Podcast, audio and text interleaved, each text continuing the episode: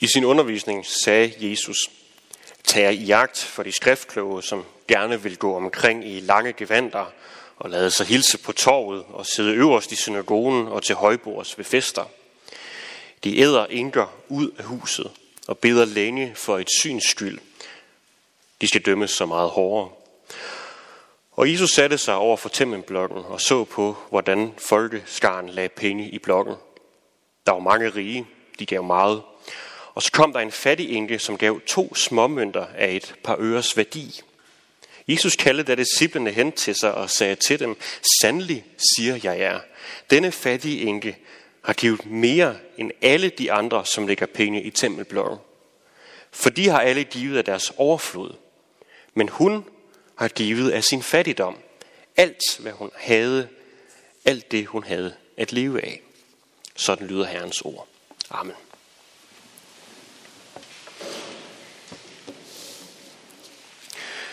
I den her korte, ja faktisk korte beretning, der er der ret mange ting på spil.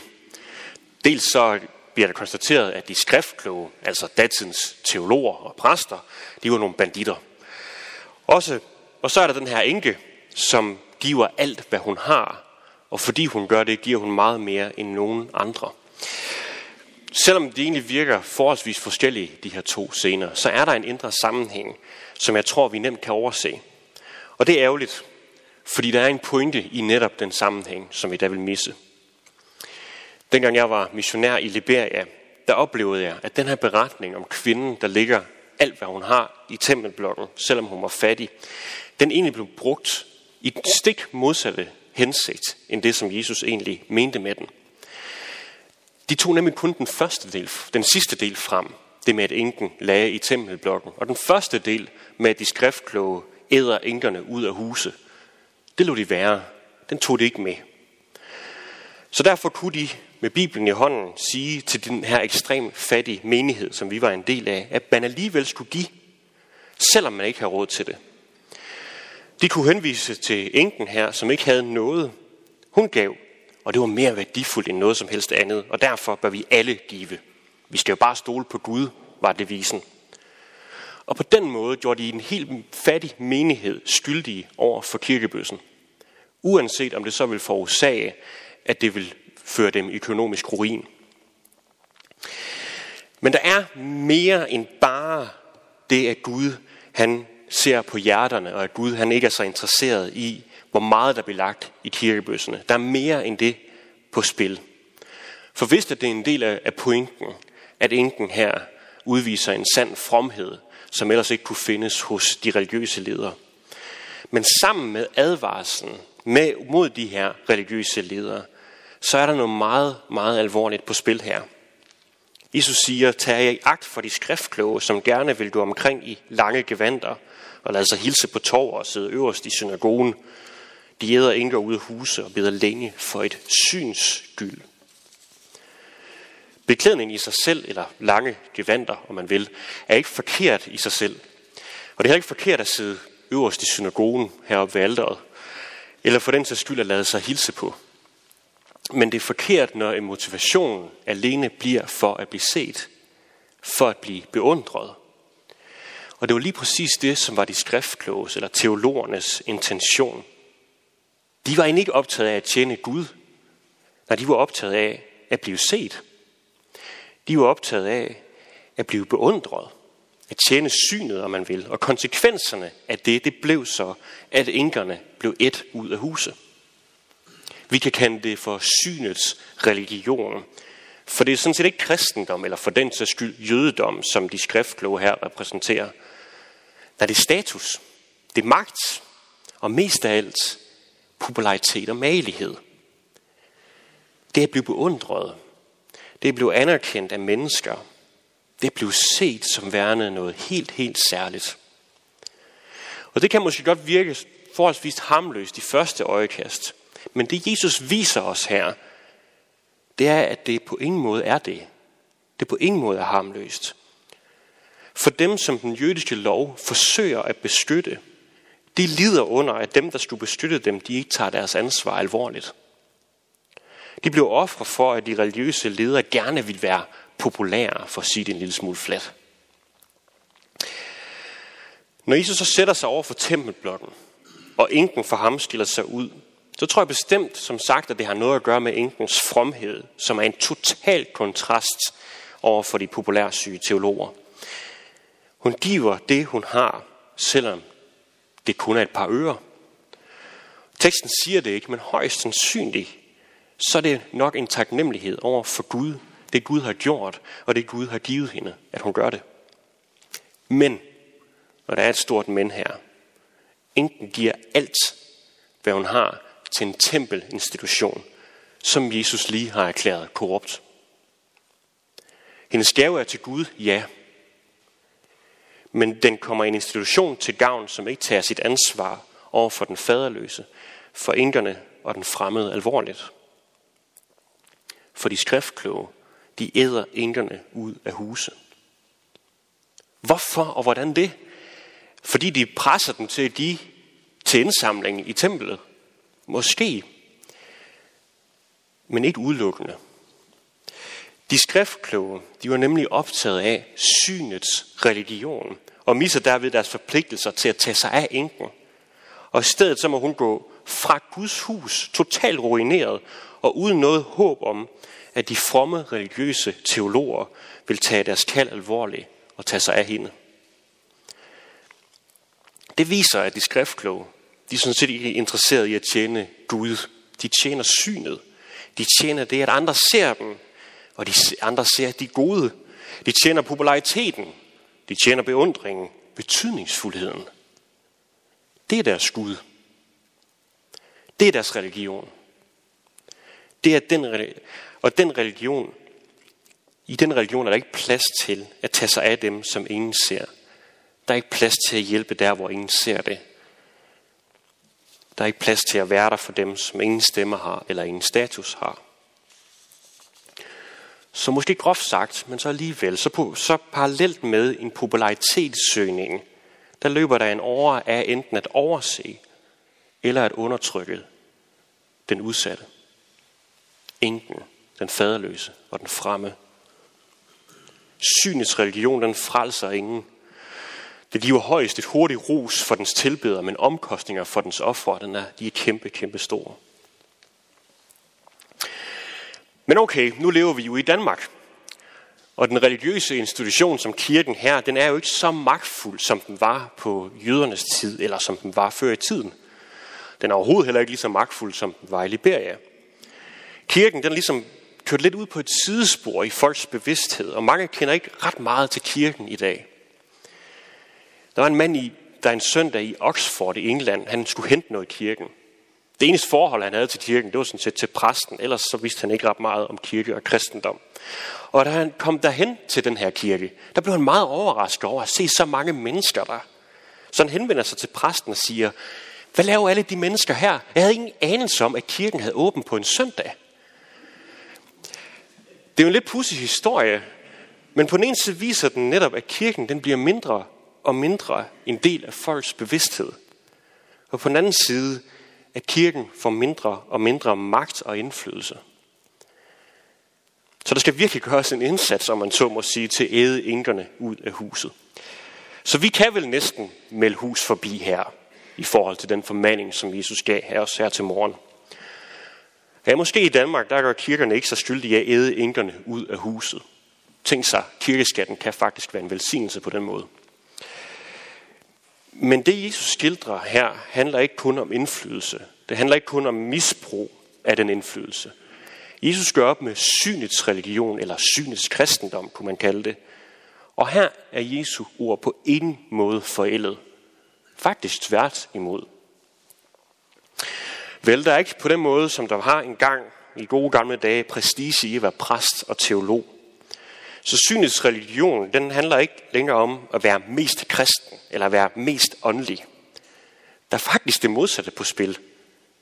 Det er langt højere grad at være moderat. At være så moderat som muligt. Ikke at stille sig ud. At vi ikke er for overåndelige, men vi er jordnære. At vi, gør, at, at vi ikke gør det, at vi ikke gør ting, som lugter af fundamentalisme, eller lugter af at være for radikale. Vi vil gerne, at andre ser, at vi er moderne, og at kirken faktisk har en relevant stemme ind i samfundet. Og selvom vi er religiøse i et sekulært samfund, jamen så er vi altså fortsat fornuftige, og det vil vi gerne, at andre folk ser. Bagsiden ved det, det er de ting, hvor kirken stiller sig ud, og de steder, hvor kirken faktisk har noget virkelig godt at byde på, det bliver nedtonet. Det kan være så synet på det kristne ægteskab mellem mand og en kvinde. Det kan være så synet på livet i mødres maver. Eller synet på synd, død, himmel, helvede. Det er jo ikke relevant for det moderne menneske. Og det er jo ikke noget, vi på den måde bliver populære af at holde fast ved. Så i konsensusens navn, konsensusens navn så klatter vi ud. Vi skal jo ikke stille os ud. Men selvom synets kristendom har skiftet udtryk, så har den stadigvæk store konsekvenser. Dengang, der blev var det de svage, der ligesom blev ladt i stikken. Spørgsmålet er i dag, om den moderate, moderne og relevante kristendom lader mennesker i stikken, når det gælder det evige liv. For når kirken og de kristne arbejder for at blive hørt og være relevante, så står vi også i fare for at blive mere optaget af at pege på vores egen relevans, end på den Gud, vi er sat i verden for at fortælle om. Når kirken og de kristne arbejder for at blive hørt og være relevante, så står vi i fare for at blive mere optaget af at pege på vores egen relevans, end på den Gud, vi er sat i verden for at pege på og fortælle om. Det var problemet på Jesu tid. Og konsekvenserne var, at englerne blev et ud af huse. Det er problemet i vores tid. Og konsekvenserne er, at mennesker i højere og højere grad lider af åndelig sult og åndelig hjemløshed og kender ikke det sted, hvor vi kan finde håb. Ser vi på vores verden, så er den jo meget, meget pæn. Den er flot. Vi er kloge, vi er teknologiske. Vi kan, de fleste kan sådan set klare sig selv. I en lille bog på vegne af Jesus, der skriver Henry, Henry Nowen faktisk noget meget, meget interessant. Han skriver, der rejser sig en indtrængende skrig bag alt det kadancen, altså alt det her flotte i det sekulariserede samfund. Det indtrængende skrig lyder, er der nogen, der elsker mig? Er der nogen, der bryder sig om mig? Er der nogen, der vil blive hjemme for min skyld? Er der nogen, der vil være hos mig, når jeg mister kontrollen?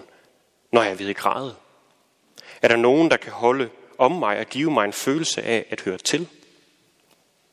At føle sig uvedkommende er en meget mere almindelig erfaring, end vi måske tror, når vi ser på vores tilsyneladende selvsikre samfund.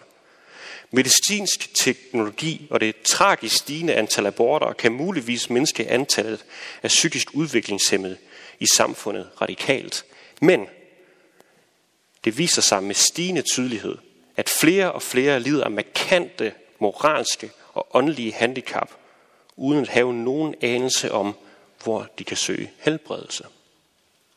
Flere og flere lider af markante moralske og åndelige handicap, uden at have nogen anelse om, hvor de kan søge helbredelse.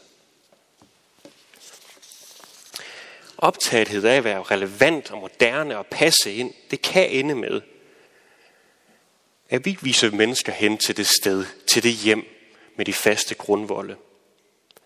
Fordi så er Jesus ikke længere vores forbillede så ligner vi de skriftkloge, der er optaget af malighed, frem for at stå i, tjeneste, stå i den tjeneste, som Gud har kaldet os til at være i.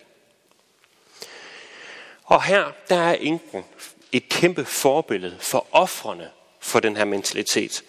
Datidens religiøse ledere, de kunne ikke, og de ville ikke vise vejen. Alligevel, trods deres dekadence, så satser enken alt, hvad hun havde på ham som kan og vil. Ham, der selv offrede alt, da han hang på korset og blev hånet og spottet, fordi han nægtede at være moderat. Han nægtede at være, at være populær på bekostning af sandheden og frelsen for mennesker. Det var derfor, han hang der.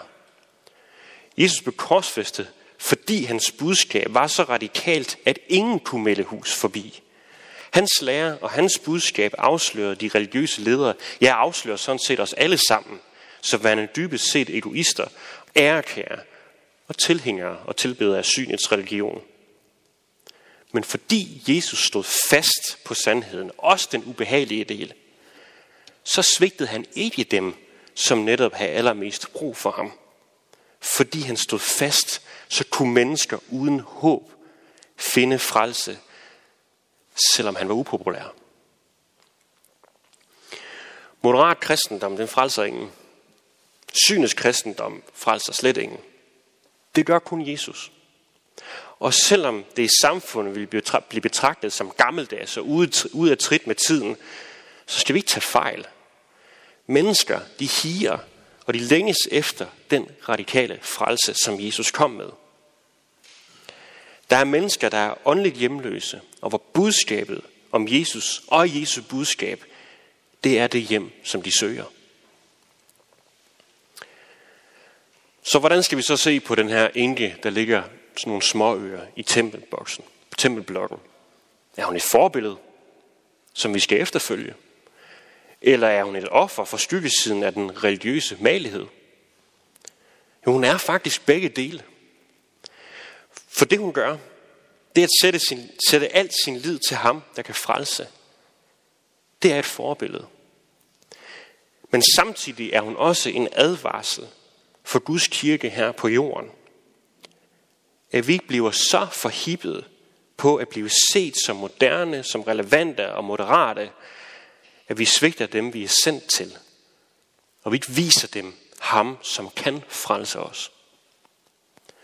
Så Gud bevarer os fra at svigte dem, så de går tomhændet bort fra Guds hus, uden håb, og yderste konsekvens uden frelse.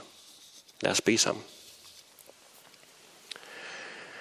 Ja, det beder vi dig om, her Jesus, at du vil udruste os og føre os ind i det kald og den tjeneste, som du ønsker, vi skal være i. Vi beder om, at vi først og fremmest må se på dig som verdens frelser og vise mennesker hen til det sted. Alle dem, som savner et åndeligt hjem. Vi beder dig om, at du vil virke i din kirke på jorden, så at mennesker må se dig og blive frelst, og vi kan mødes på din nye jord og lovprise dig og synge lov, tak og evig ære være dig, vor Gud, Far, Søn og Helligånd. Du som var, er og bliver en sand treenig Gud, højlovet fra første begyndelse, nu og i al evighed. Amen.